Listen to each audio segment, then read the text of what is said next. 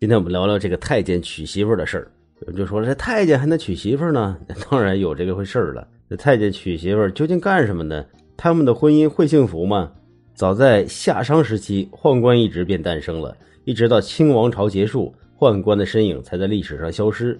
由此可见，这一官职存在之久。那提到宦官，大家大部分都会觉得，宦官这个职位只有被阉了的人才有资格担任。但最早的时候呢，宦官是不需要被阉割就能担任的。阉人担任宦官这个规定是从东汉时期才有的。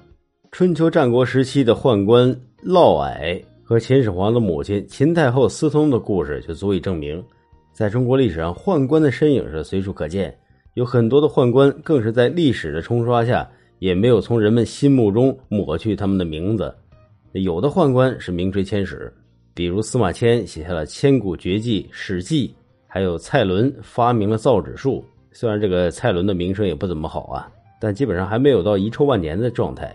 那有遗臭万年的，像秦朝的赵高，逼死了皇长子，秦朝大业毁在他手里。那自古以来，宦官结婚的例子并不少。最早记录宦官结婚就是在东汉时期。根据史学家的记载，东汉、唐代、明代是受宦官影响最重的三个时期。其中，根据史籍的记载，我们就可以了解，早在汉成帝的时候。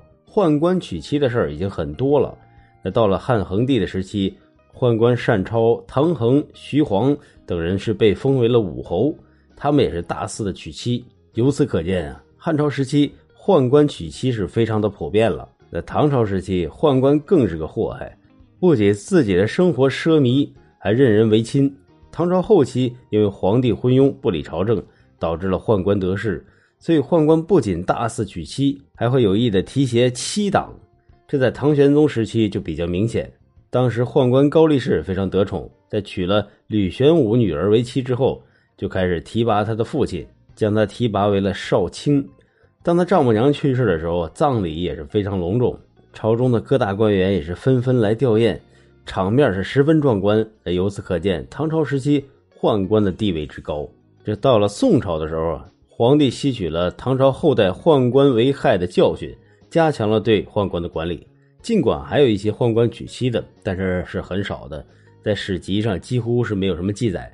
这又到了明朝的时期，宦官专权的现象就十分严重了，因此宦官娶妻更是常态。在明朝刚开始的时候，明太祖是明确了规定，宦官不能娶妻，如果有违反的，会受到剥皮的处罚。但是到了明成祖的时候，因为极度的宠信宦官，所以这些规定也就逐渐的荒废。